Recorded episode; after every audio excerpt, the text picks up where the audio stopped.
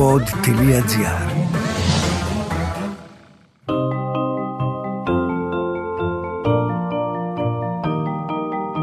Τι κάνουν οι συγγραφείς όταν δεν γράφουν βιβλία, πού συναντούν τους ήρωές τους; Ο Βενιαμίν Φραγκλίνος είχε πει πως ο συγγραφέας είτε γράφει κάτι που αξίζει να διαβαστεί, είτε κάνει κάτι που αξίζει να γραφτεί. Ας ανακαλύψουμε μαζί τον άνθρωπο πίσω από το βιβλίο στο podcast «Συγγραφής εκτός βιβλίων» με την Κυριακή Μπεϊόγλου.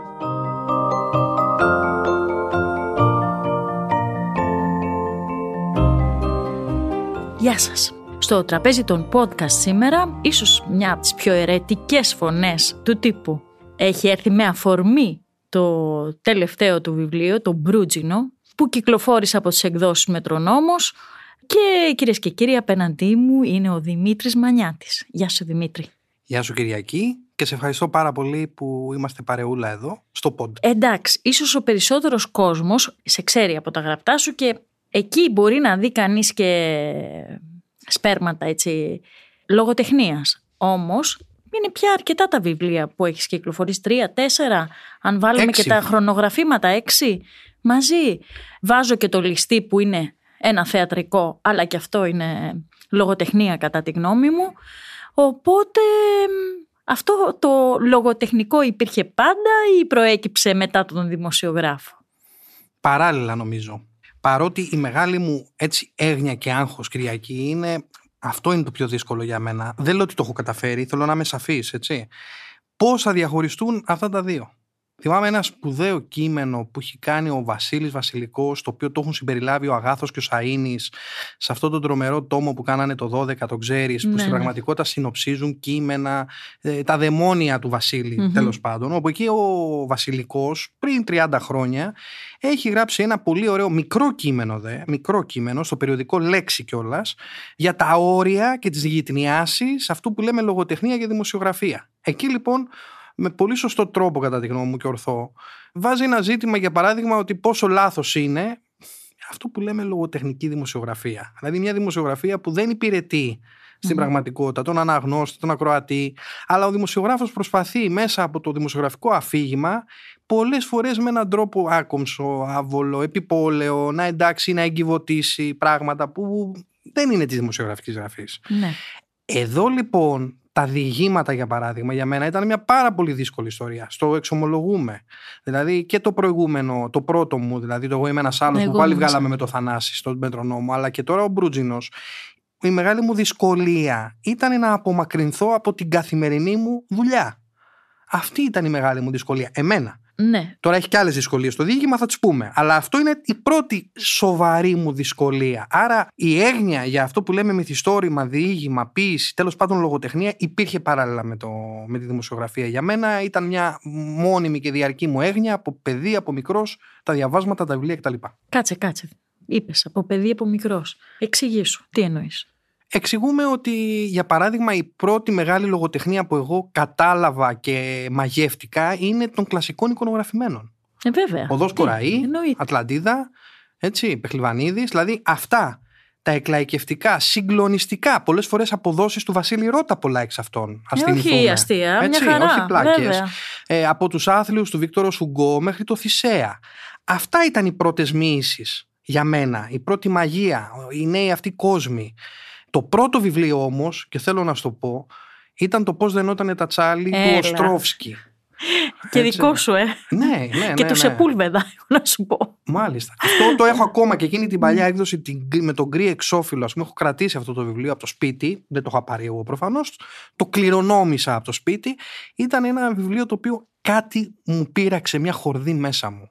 Και επειδή είναι ένα βιβλίο προφανώς, θα το πω έτσι, σοσιαλιστικού ρεαλισμού, Σκληρό βιβλίο. σκληρό, κοινωνικό, ταξικό Βέβαια. βιβλίο, μου κούρδισε και άλλες χορδέ. οι οποίες ε, ε, εξακολούθησαν να είναι συντονισμένες στην πορεία των χρόνων σου μέχρι σήμερα, διότι θα πω πως δεν απέχει πολύ ο κόσμος των ηρώων σου από τον κόσμο που υπερασπίζεσαι στα, στο δημόσιο λόγο σου. Δηλαδή, στα περισσότερα διηγήματά σου, τουλάχιστον στα δύο τελευταία βιβλία, έχεις φέρει στην επιφάνεια μέσω, το, μέσω των διηγημάτων σου έναν κόσμο αθέατο, στον πολύ λουστρινέ κόσμο. το δικό μας, ηλουστρασιόν, τον ε, πολύ λαμπερό, έναν κόσμο που κάνουμε πως δεν τον βλέπουμε. Πολλές φορές κάνουμε πως δεν τον βλέπουμε. Το ακόμη χειρότερο είναι ότι ο κόσμος αυτός είμαστε εμείς, που επίσης κάνουμε ότι δεν μας βλέπουμε. Αυτός ο κόσμος ποιος είναι τώρα; είναι ένα δύσκολο θέμα αυτό. Είναι ένας κόσμος που πνίγεται μέσα στη μοναξιά της πόλης σίγουρα. Είναι ένας κόσμος μοναχικός. Κάποιοι εξ αυτών κουβαλάνε ακόμη έναν προηγούμενο κόσμο. Δεν έχουν προλάβει να λαχανιάσουν και να συγχρονιστούν με την ψηφιακή ζωή και επιμένουν σε αναλογικές εκδοχές της ζωής, στα περπατήματα, στα παλιά σινεμά και όλα αυτά. Ε, είναι ένας κόσμος που έχει μείνει μόνος του είτε κατ' επιλογή είτε επειδή δεν μπορούσε να γίνει αλλιώς και αυτό το δεύτερο είναι πάρα πολύ σκληρό. Γιατί είναι άλλο η μοναξιά και άλλο η μοναχικότητα και το ξέρεις. Είναι ένας κόσμος που σβήνει, χάνεται, αλλά υπάρχει ταυτόχρονα γύρω μας. Σε μια πόλη που μετατρέπεται σταδιακά σε ένα τουριστικό θέρετρο που θα στεγάσει μόνον και θα στεγάζει μόνον κουρασμένους δημόσιους υπαλλήλους της Γερμανίας, της Βαβαρίας ή της ε, Αργεντινής την ίδια στιγμή που αυτή η πόλη ε, ενώ θα έπρεπε να την υπερασπιζόμαστε με τα τοπόσημά της, με τις αντιφάσεις της, με τις αντινομίες της βλέπουμε ότι αρχίζει και ομογενοποιείται σε ένα υπνοτήριο και υπό αυτή την έννοια ακόμη περισσότερο τώρα αυτά τα σημεία που παραμένουν έτσι ζωντανά ε, τα μικρά αυτά κύτταρα έχουν μεγαλύτερη αξία σήμερα. Πάμε όμως να ακούσει και ο κόσμος, ακούσουν οι ακροατές μας για τι πράγμα μιλάμε. Και σε προσκαλώ να διαβάσει, σου δίνω το βιβλίο σου αυτή τη στιγμή, ναι. να διαβάσεις λίγο από αυτόν τον κόσμο, έναν από τους ήρωες που θέλεις εσύ. Εμένα μου αρέσουν πολύ εκεί μέσα να σου πω και πιστεύω ότι είμαστε μια μικρή μειοψηφία οι άνθρωποι που δεν είμαστε έτσι.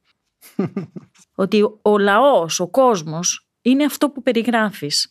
Ίσως όχι τόσο σε τόσο ακραίες περιπτώσεις, αλλά υπάρχει ίδια λαϊκότητα, ίδιες αγωνίες και τα περιγράφεις πάρα πολύ ανάγλυφα. Οπότε, σε ακούμε. Ήλι, στο Γιάννη Αδρουλιδάκη. Ο Αριστίδης Σουλταμπαλόγλου, 65 μόλις βγήκε στη σύνταξη. 40 γεμάτα χρόνια στην ύλη των εφημερίδων.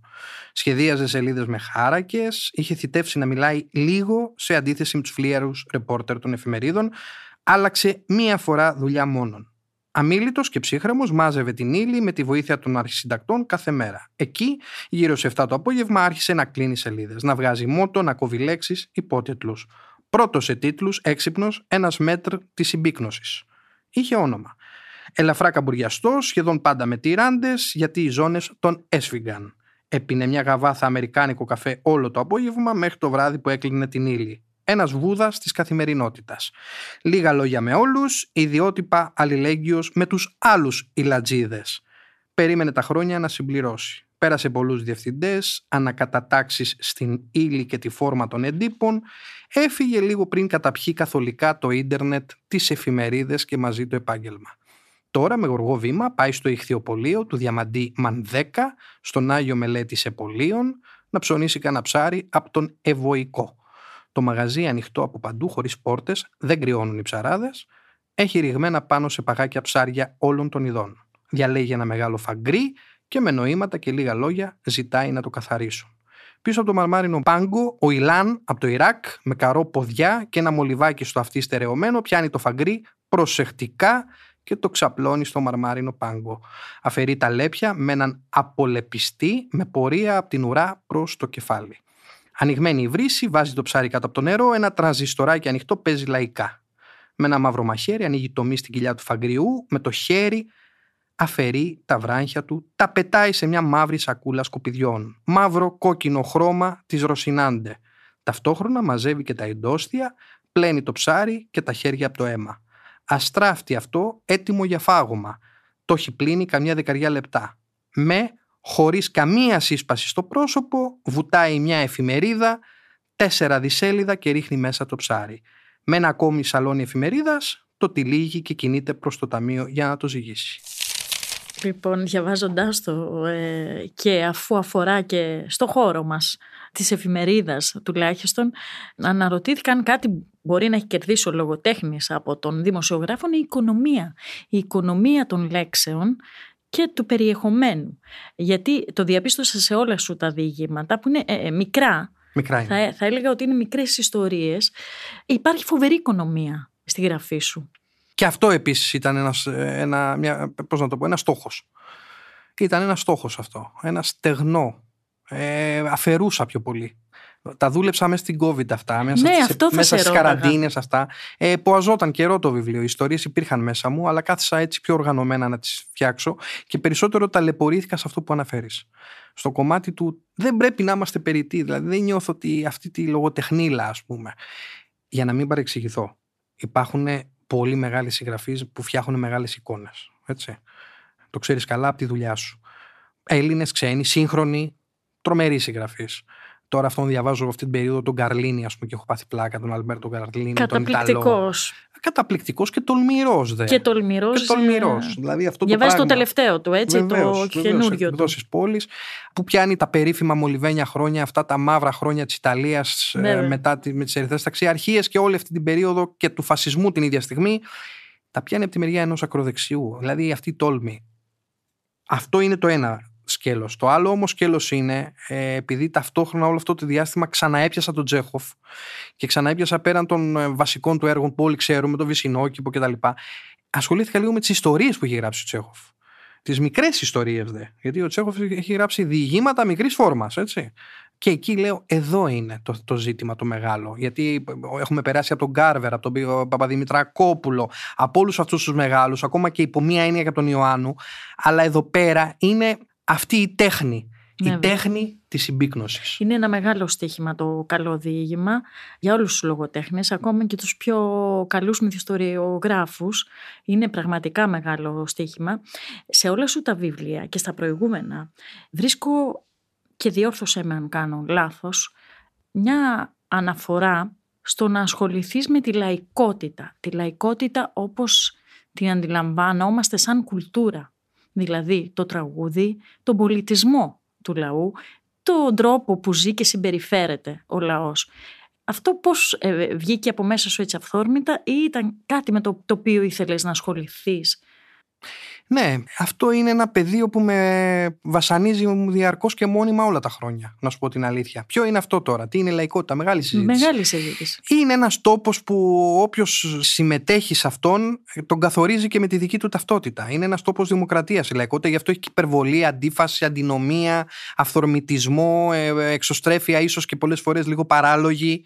Το αντίθετο του μικροαστισμού. Ο μικροαστισμός τι είναι, είναι η δεύτερη σκέψη που κάνουμε για τα Έτσι. πράγματα. Έχεις απόλυτο δίκιο. Αυτό είναι το ένα σκέλος. Δηλαδή όλα αυτά τα κομμάτια που, του λαϊκού πολιτισμού που μπορεί να. Κοίταξε τώρα εδώ. Εδώ υπάρχει επίσης μια άλλη ακόμα αντίφαση. Μπορεί ένα μεγάλο λαϊκό έργο να έχει εκπονηθεί από έναν λόγιο καλλιτέχνη. Ισχύει. Έτσι δεν είναι; Σε πάρα πολλές περιπτώσεις. Σε πολλές περιπτώσεις. Για μένα, για παράδειγμα, ο Άκης Πάνου είναι ένας λόγιος Φυσικά και είναι. Που γράφει αμυγός λαϊκά τραγούδια, που δεν πετάς τίποτα, που λες Παναγία μου τι έχει πει εδώ ο Εδώ άνθρωπος θα μου αυτός. επιτρέψεις, Ε, ναι. εδώ σε αυτή τη στιγμή, να βάλουμε ένα κυπάνου. Ε, βέβαια. Ωραία. Η ζωή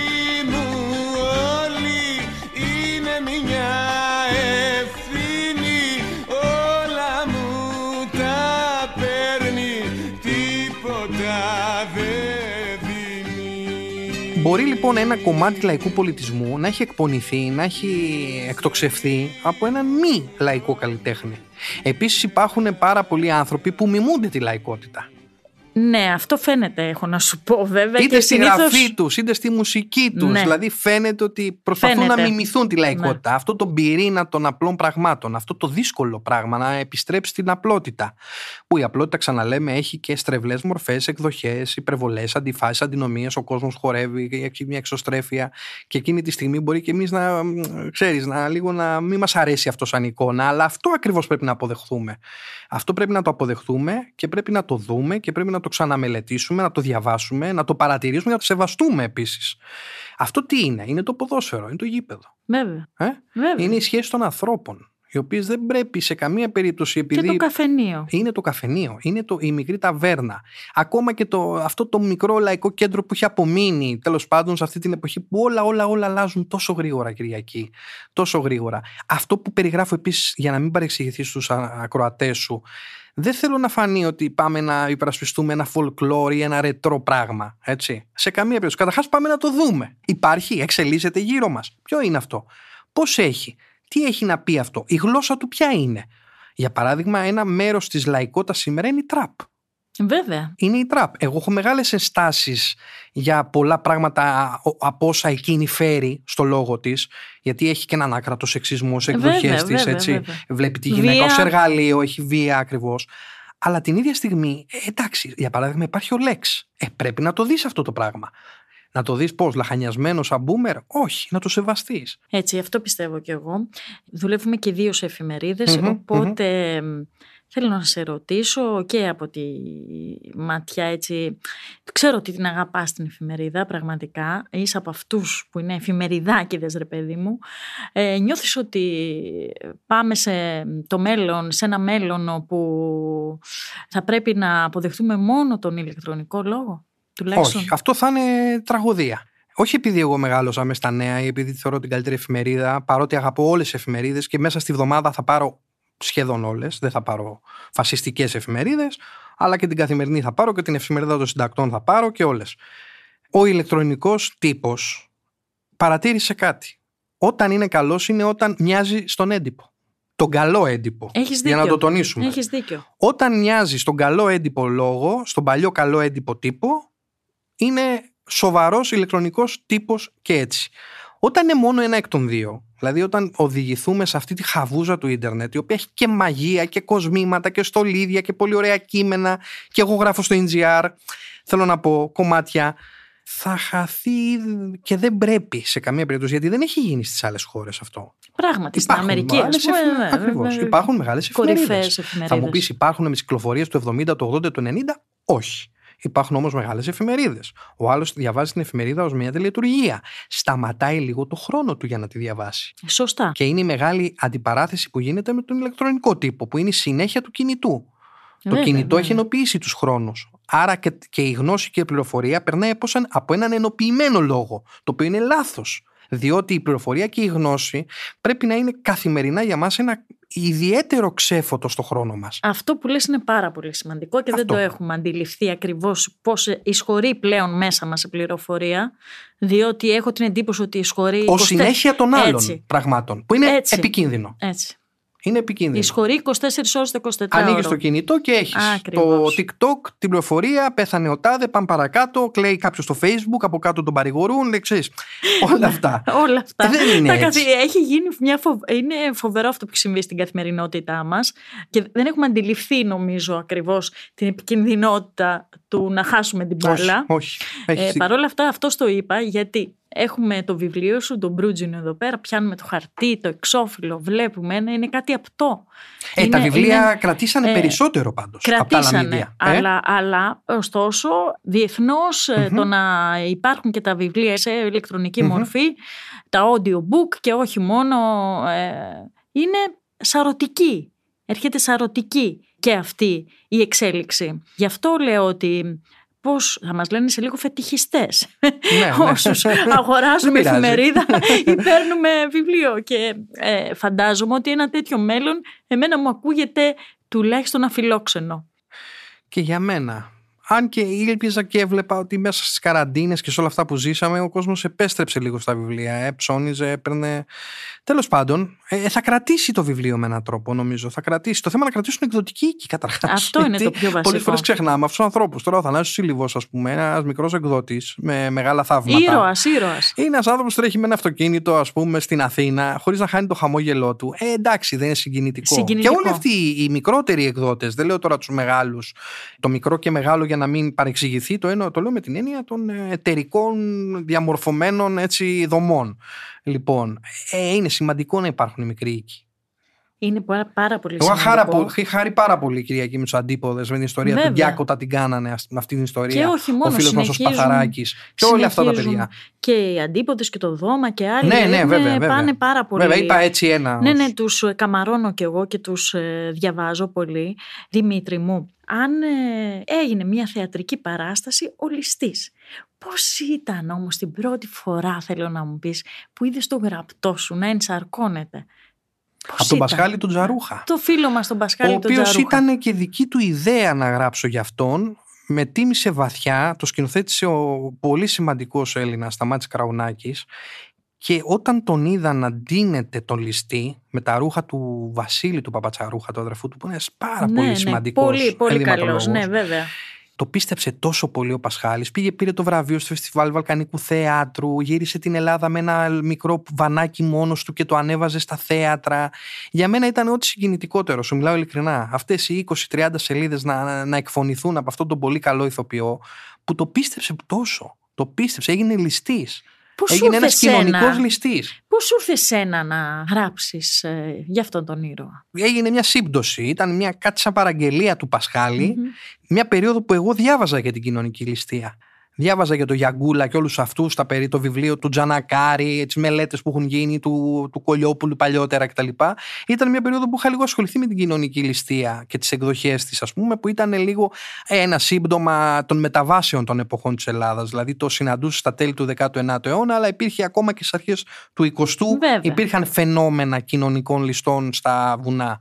Λοιπόν, και ενώ η αρχική ιδέα ήταν κάτι με τύπου τραγούδια και κείμενα κτλ. Εγώ ζητώντας ο ίδιος ο Πασχάλης να τα πούμε και κάνοντας ένα ραντεβού, πίνοντας ένα καφέ στο μουσείο, όπως μου περιέγραφε τι θα ήθελε να κάνει, έβλεπα έναν ληστή εκείνη τη στιγμή. Σου μιλάω ειλικρινά. Δηλαδή, έβλεπα έναν άνθρωπο που μπορούσε να κάνει αυτό. Οπότε έγραψα έναν μονόλογο που δεν είχε τίποτα άλλο. Δηλαδή, και ο Σταμάτης έβαλε ένα σφύριγμα ενός, ε, μιας υποτυπώδους μελωδίας, ας πούμε, που σφύριζε ο Πασχάλης κατά τη διάρκεια του έργου. Φαντάσου τώρα, Δέδροκος Κραουνάκης απλά το σκηνοθέτησε. Βέβαια, Δεν βέβαια. έκανε μια μουσική γι' αυτό, έκανε ένα σφύριγμα. Γιατί θέλαμε να πει μόνο αυτό το πράγμα. Και το έκανε. Και, ήταν και είναι και πολύ δυνατό κείμενο. Ε, και θα έχει και συνέχεια. Τώρα αυτό έχει ζητηθεί πήγα να από σε μια ρωτήσω. θεατρική ομάδα στα Γιάννενα. Ε, εντάξει, θα έχουμε συνέχεια. Γλυκάθηκες όμως να γράψεις και ένα άλλο θεατρικό. Ναι, είναι αλήθεια αυτό. Για πες. ε, βέβαια, είδα τις διαφορές που πρέπει να προσέξεις, γιατί η θεατρική γραφή είναι άλλη. Βέβαια, πια από όλα αυτά που εντελώς. περιγράφουμε και συζητάμε τόση ώρα. Εκεί πρέπει να εμβαθύνεις το χαρακτήρα, πρέπει να έχεις καλούς διαλόγους, αν, έχεις- αν είναι πολύ πρόσωπο το έργο. Έχει άλλες πυκνώσεις, άλλες άλλες αραιώσεις ο λόγος. Ναι, όχι, είναι πάρα πολύ, πολύ ενδιαφέρον όλο αυτό. Βλέπω συχνά στις αναρτήσεις σου, επιστρέφει συχνά στο νησί σου, Μμμ. ε, στη Μύκονο. Το ωραιότερο νησί. Ήθελα να σε κάνω. Πολύ λίγο να χαμογελάσεις. δημοκρατικά. Πολύ δημοκρατικά. Όχι, εγώ την αγαπώ ιδιαίτερα το χειμώνα, όπου έχω πάει και χειμώνα και τη λατρεύω. Χαίρομαι, χαίρομαι. Θέλω όμως να σε ρωτήσω, δεν έχεις ε, επιστρέψει εκεί λογοτεχνικά; Δηλαδή, δεν έχεις αγγίξει ακόμα αυτό το κομμάτι της προσωπικής ιστορίας, της οικογένειας, των παιδικών χρόνων του τόπου αυτού; Πολύ ενδιαφέρουσα ερώτηση. Κοίτα, στον Μπρούτζινο ένα διήγημα εξελίσσεται στη Μύκονο. Ποιο είναι αυτό, θύμισέ μου; Υπάρχει ένα διήγημα, Ναι. θα σου πω αμέσως. Για, για- διάβασέ μας και λίγο, αφού θα το βρεις. Γιατί όχι. Ένα εξελίσσεται, ενώ είναι όλα αστικά, ας πούμε, να το πούμε έτσι, Ναι. δηλαδή ιστορίες της πόλης. Υπάρχει ένα που εξελίσσεται στη Μύκονο και για μένα αυτό και το ομώνυμο, δηλαδή το ο Μπρούτζινος, Ο από το οποίο Μπρούτζινος. πήρε και τον τίτλο, ας πούμε, το βιβλιαράκι αυτό, είναι τα δύο κλειδιά του βιβλίου. Δηλαδή, γι' αυτά ήθελα να μιλήσω περισσότερο σήμερα. Ο- Για τον Μπρούτζινο, για την αυτοεικόνα μας, πώς Ναι, ναι, θα εγκλωβιζόμαστε σε σε αυτή. ρώταγα μετά γι' Και το αυτό. άλλο που εξελίσσεται στην Μύκονο λέγεται αυξητική. Α, μάλιστα. Πάμε να διαβάσουμε λίγο. Ο Νάρκισσος Κτένας είχε κάνει αυξητική γλουτών. Το προηγούμενο σου, συγγνώμη, θα σε διακόψω. Βεβαίως. Εγώ το ονόμασα ο Νάρκησος, το προηγούμενο από Ναι, αυτό. ναι, ναι, ναι, ναι, ναι. Αλλά πάμε να διαβάσουμε.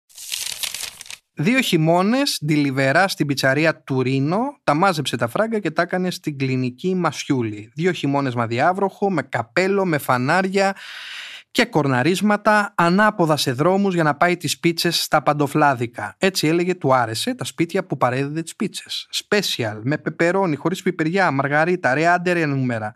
Έχει όμως ένα κουμπαρά στο σπίτι, γουρούνι κόκκινο και έριχνε εκεί τα φιλοδορήματα, τα οποία όσο πήγαιναν λιγόστευαν λόγω κάρτας αλλά και λόγω στενότητας των παντοφλάδικων. Ο στόχος όμως στόχος. Θα έκανε έναν κόλλο ποίημα.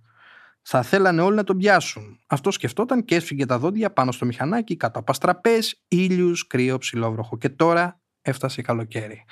Θα έκανε σχεδόν τελετουργικά την μπασαρέλα που ονειρευόταν. Είχε διοργανώσει και εξέδρα. Η Ολένια, ο Βρούτος και ο Τζατζίκης τον περίμεναν στην άλλη άκρη του πιο κεντρικού δρόμου της παλιάς Μικόνου, έτοιμοι για γηπαιδικό χειροκρότημα. Χώρα Μικόνου. Ο Νάρκησος ξεκίνησε να περπατάει με σταθερά αργά βήματα από το παλιό Πιέρος στην Αγία Κυριακή και διασχίζοντας όλο το Ματογιάννη με τις μπουτίκ και τα μαγαζιά θα κατέληγε στο Κέσαρι. Φορούσε λευκό ελαστικό παντελόνι και αθλητικά πλατφόρμα που τον ψήλωναν. Κάθε βήμα και δειγμάτισμα του πισινού. Σαν παγόνι περπάταγε, σταμάταγε λίγο σε βιτρίνες και συνέχιζε. Σκάναρε ποιος τον κοιτάει, χάριζε χαμόγελα. Να πάτε κι εσείς, να ανορθώσετε τον πισινό σας, να μην τα παρατήσετε, να μην σας πάρει από κάτω. Πού και πού τσέκαρε το κινητό του. Το είχε στο αθόρυβο αφού μια τέτοια ιερή στιγμή δεν ήθελε να τον ενοχλήσουν. Τέλη Ιούλη, από την Αγία Κυριακή μέχρι του Κέσαρη, η νοερή Πασαρέλα είχε πάντα κάτι ιερό. Στο Κέσαρη είχε μαζεμένους Αθηναίους, όρθιους, με κοκτέιλ στα χέρια. Εκεί τον περίμενε η σικέ του εξέδρα όρθιοι και έτοιμοι για χειροκρότημα. Ο Βρούτος ο Χεβιμεταλλά, γιος αρχιτέκτονα που σπούδασε ωκεανολογία στο Τωρίνο. Η Ολένια που θέλει να ασχοληθεί με τη μόδα. Ο Τζατζίκης που μένει στο Άμστερνταμ και κάνει social media marketing για πλούσιες γριές. Όλοι οι φίλοι που παρά το διακτηνισμό στον κόσμο κράτησαν σχέσεις με τα ίντερνετ και τα Viber.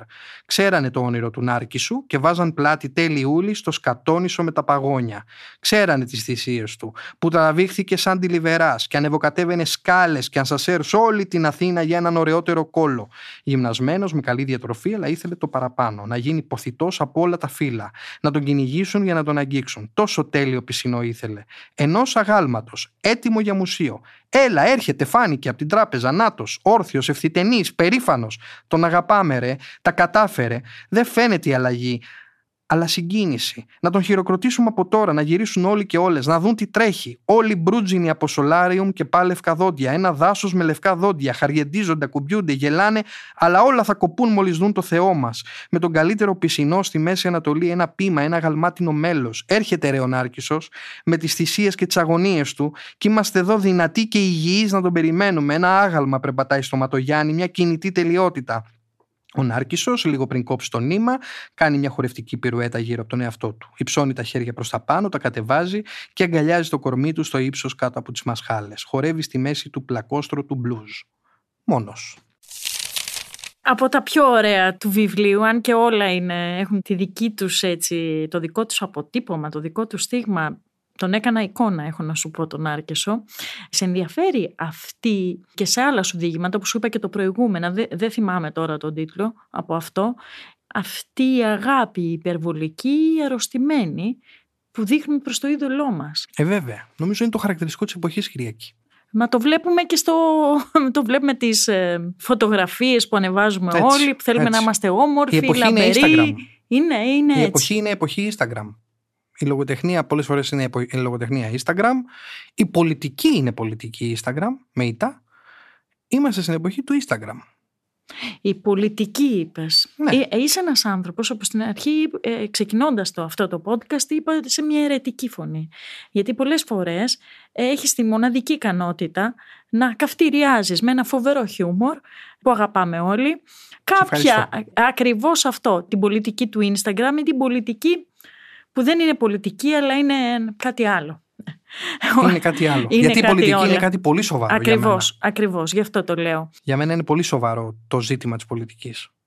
Θα έβλεπες τον εαυτό σου ως πολιτικό κάποτε; Νιώθω λίγο πολιτικός, να σου πω την αλήθεια. Όλοι είμαστε πολιτικοί. Ναι, νιώθω λίγο, ακριβώς, νιώθω λίγο πολιτικός. Δηλαδή με την έννοια ότι με ενδιαφέρει το συλλογικό, με ενδιαφέρει το κοινωνικό, έτσι. Για μένα αυτές είναι οι δύο αφετηρίες του πολιτικού. Η έγνοια για τον τόπο, η έγνοια για την αγορά, η έγνοια για τη δημοκρατία. Αυτά τα τρία. Τώρα δεν θέλω να ρωτήσω αν σου έχουν κάνει πρόταση να Μου έχουν κατέβεις. Είμαι σίγουρη ότι σου έχουν κάνει πρόταση. Μου έχουν κάνει. Το σκέφτεσαι δηλαδή; Όσο είμαι δημοσιογράφος το θεωρώ αδιανόητα λάθος. Πολλοί συνάδελφοί μας το έκαναν. Και Ναι, λογοτέχνες το και σέβομαι, δημοσιογράφοι. Το σέβομαι. Όταν γίνει, γίνεται ολοκληρωτικά. Δεν πρέπει να, είμαστε, να υποδιόμαστε τους δημοσιογράφους ενώ υπηρετούμε κόμματα ή να υπηρετούμε κόμματα υποδιόμενοι τους δημοσιογράφους. Είναι καθαρό για μένα αυτό. Η αρένα όμως Δημήτρη μου απαιτεί από εμά να πάρουμε μέρος. Η αρενα Μμμ. θέλει αίμα. Θέλουν, το κοινό θέλει αίμα στην αρένα και απο, απαιτεί από δημοσιογράφους και άλλους ανθρώπους που έχουν ένα βήμα τέλος πάντων να δώσουν κάτι από το αίμα τους. Ναι. Ε, αυτό είναι η μάχη που πρέπει να δώσουμε. Καταρχάς, να μην υπάρχει αίμα στην αρένα. Πρέπει λίγο και το δικό μας θυμό, και δεν βγάζω τον εαυτό μου απ' έξω, να τον οριοθε- οριοθετήσουμε. Δηλαδή, αυτό είναι τώρα η μαγεία της πολιτικής. Αλλιώς, εντάξει, α, πάμε σε έναν κανιβαλισμό ένας με τον άλλον. Έχει κόσμο η χώρα να στελεχώσει τα κόμματα. Είμαι Α σίγουρη. μείνουμε απ' έξω λίγο ακόμα. Δεν πειράζει. Είμαι σίγουρη, είμαι Έχει σίγουρη. κόσμο και νέα παιδιά τρομερά. Α κάνουν μια πραγματική, ένα πραγματικό αγώνα τα κόμματα να βρουν τους ανθρώπους με τις νέες δεξιότητες, γιατί έτσι και τα κόμματα θα γίνουν σύγχρονα και δεν θα είναι σκιές του εαυτού τους. Αν συγχρονιστούν με το νέο ανθρώπινο δυναμικό της χώρας. Τους μετανάστες, τους νέους επιστήμονες, τις γυναίκες που είναι πάρα πολύ αδικημένες στο κομματικό φαινόμενο. Έτσι. Είναι όλα αυτά ζητήματα που πρέπει να απασχολήσουν τις πολιτικές δυνάμεις. Πολύ χάρηκα που ο ΣΥΡΙΖΑ στο συνέδριό του, για παράδειγμα, έκανε αυτή την ποσόστοση με τις γυναίκες. Ναι. Ήταν σημαντικό Ναι, βήμα. ήταν σημαντικό, Ήταν σημαντικό βήμα. Έχεις βήμα. δίκιο. Όπως και να το κάνεις. Μία άλλη μεγάλη σου αγάπη είναι το λαϊκό τραγούδι. Πέρα τώρα το, το ξεχωρίζω από την, τα άλλα λαϊκά λοιπόν. Καλά κάνεις. Επιμένεις, επιμένεις να είσαι εκεί δηλαδή. Θέλω να σου πω, ακούγεται λίγο σήμερα, τον ακούει κάποιος λαϊκά τραγούδι που μου αρέσουν και εμένα πάρα πολύ και το ξέρεις, ακούγεται λίγο περίεργος, λίγο πίσω, λίγο αλλιώς. Τι συμβαίνει; Βλέπω μια τάση εγώ η νεολαία να επιστρέφει στα λαϊκά. Ναι, από παλιά η νεολαία έναν έρωτα με τα ρεμπέτικα τον περνούσε. Αυτό είναι η... Ναι. ακριβώς είναι η Ε, ιστορία του ναι. 80 ή του 90 με τις αναβιώσεις των κομπανιών. Βλέπω τώρα ότι είναι μια νέα τάση που έχει αρχίσει και υπάρχει, τη χρωστάμε σε μπάρο όπως ο Μπάτμαν, Ε, για βέβαια, παράδειγμα, ο ο, Batman, ο αγαπητός βέβαια, αδερφός Γιώργος Νάσιος. δηλαδή πραγματικά έκανε ο άνθρωπος αυτός συγκρότησε αγωγή ας πούμε στο, στο μπαρ του. Βλέπω όμως ότι ξεμητίζουν και άλλα μπαρ που επιμένουν στα ελληνικά λαϊκά καλά. Οι αισθηματίες, δεν κάνω τώρα διαφήμιση. Ο Άγιος, δηλαδή και βλέπω ότι οι νεότερες γενιές χωρίς ίχνος αυτού του καλτ που λέμε, Μμμ. τι ωραία τα Αυτό. καλτ, αυτές οι αηδίες Ναι, ας ναι. πούμε. Όχι. Με σεβασμό, με αγάπη θα ακούσουν Ρίτα, θα ακούσουν Διονυσίου, θα ακούσουν τα παλιά λαϊκά του Πάριου, Καζατζίδη, Γαβαλά, έτσι. Αγγελόπουλο, επιστρέφουν λίγο σε αυτά, τα ξαναβρίσκουν, τα ξαναμελετούν. Βλέπουμε διασκευές ξαφνικά να γίνονται, ή μάλλον όλα αυτά τα χρόνια έχουν αρχίσει και γίνονται σταδιακά, που σημαίνει ότι πρώτον, το λαϊκό τραγούδι αυτό, όπως τέλος πάντων διαμορφώθηκε μεταπολεμικά, που για μένα είναι πολύ μεγάλη ιστορία για τη χώρα. Δηλαδή, όλες αυτές οι τρεις δεκαετίες, 50, τέλη μ, μετά τον πόλεμο. Ευτύχησε η χώρα μας, ευτύχησε. Πάρα πολύ. Με μεγάλους συνθέτες, με μεγάλους οργανοπαίχτες, βιολιά, μπουζούκια, τρομερά λαρίγκια, τραγουδίστρες συγκλονιστικές. Συνθέτες, οι εταιρείες είχαν πνευ...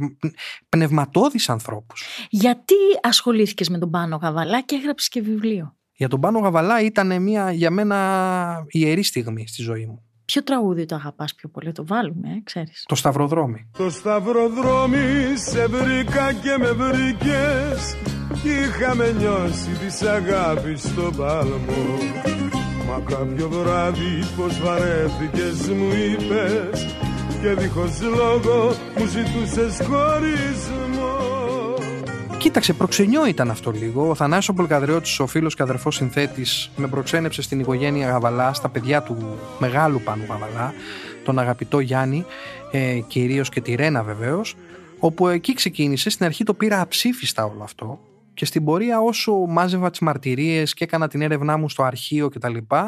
Λέω εδώ είναι πάρα πολύ σοβαρά τα πράγματα. Ξέρεις, ο Πάνος Γαβαλάς ήταν ένας εκ των πολύ λίγων λαϊκών τραγουδιστών Κυριακή που είχαν αδιάκοπη πορεία στη νύχτα.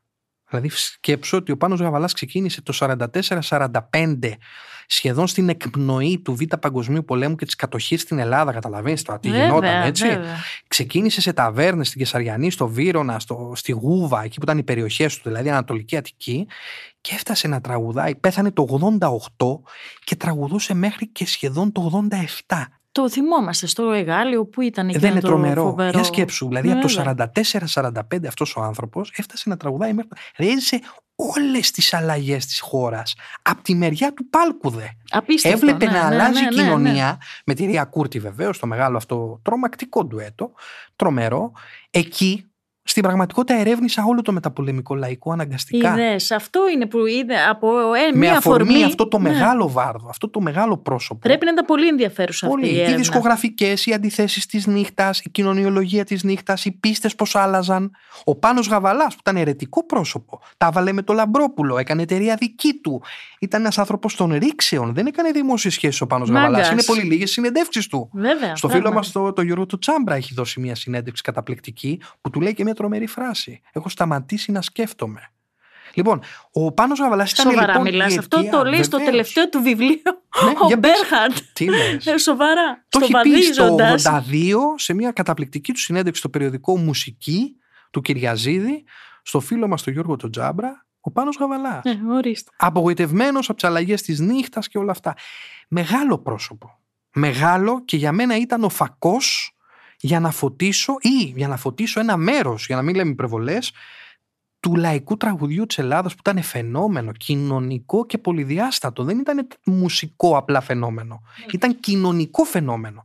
Ο κόσμος της νύχτας, των δισκογραφικών, των μουσικών. Βέβαια. Έχει διαμορφωθεί όμως ο κόσμος αυτός φαίνεται, εγώ επιμένω ότι ε, αυτή η πλευρά του ελληνικού πολιτισμού εξακολουθεί να είναι ρηγμένη κατά τη γνώμη μου προς χάρη μιας ε, εξέλιξης και νεωτερικότητας που βλέπουμε να κυριαρχεί σήμερα και στα μέσα μαζικής ενημέρωσης και, αλλά και στα καλά θέατρα, στις καλές μουσικές σκηνές κλπ. Και χαίρομαι πραγματικά που να βλέπω ότι ασχολούνται δημοσιογράφοι με αυτό το κομμάτι της ιστορίας του τόπου ουσιαστικά, έτσι. Ιστορίας του τόπου, ακριβώς. Ε, Δημήτρη μου, ετοιμάζεις κάτι άλλο τώρα; Δηλαδή έχεις ε, κάτι έτσι, στο, όχι στο σιρτάρι, πάνω στο γραφείο; Ένα θεατρικό για δύο ηθοποιούς. Τι θα είναι αυτό; Ένα θεατρικό για δύο ηθοποιούς. Επιστρέφουν για να πάνε να βρουν κάποιον. Επιστρέφουν. Θα εξελίσσεται όμως στη Ρώμη. Όχι στην Ελλάδα, Μα ούτε στην Αθήνα. αυτή η σχέση σου με τη Ρώμη; Για στη Ρώμη θα εξελίσσεται. Πες μου για τη σχέση σου με τη Ρώμη. Δεν ξέρω, δεν μπορώ να σου απαντήσω σε αυτό. Είναι, είναι κάτι καρμικό. Είναι καρμικό σίγουρα. Κοίταξε, έχω τη γνώμη ότι όλοι έχουμε την πόλη μας. Άλλοι είμαστε τυχεροί και την ανακαλύπτουμε ποια είναι αυτή και άλλοι δεν τη βρίσκουμε ποτέ. Όλοι έχουμε την πόλη μας. Είμαι βέβαιος για αυτό που σου λέω. Είναι και εγώ έχω τη δική μου. Είναι το Δημβούργο. Αλλά δεν είναι το Δημβούργο. Ναι. Τι ωραία. Αναπνέεις καλύτερα στη Ρώμη. Μωρέ, ναι. Δημήτρη Μανιάκη, σε ευχαριστούμε πολύ. Μίλε γκράτσε. Σε ευχαριστώ πάρα πολύ και χάρηκα που είμαστε μαζί και σε διαβάζω πάντα και συντακτών και το ξέρεις. Ευχαριστώ πολύ.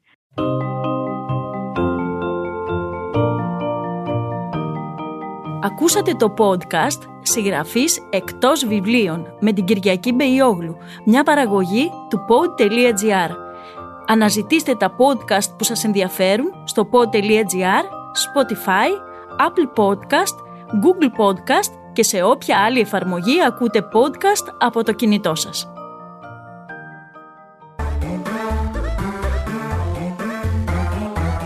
pod.gr. Το καλό να ακούγεται.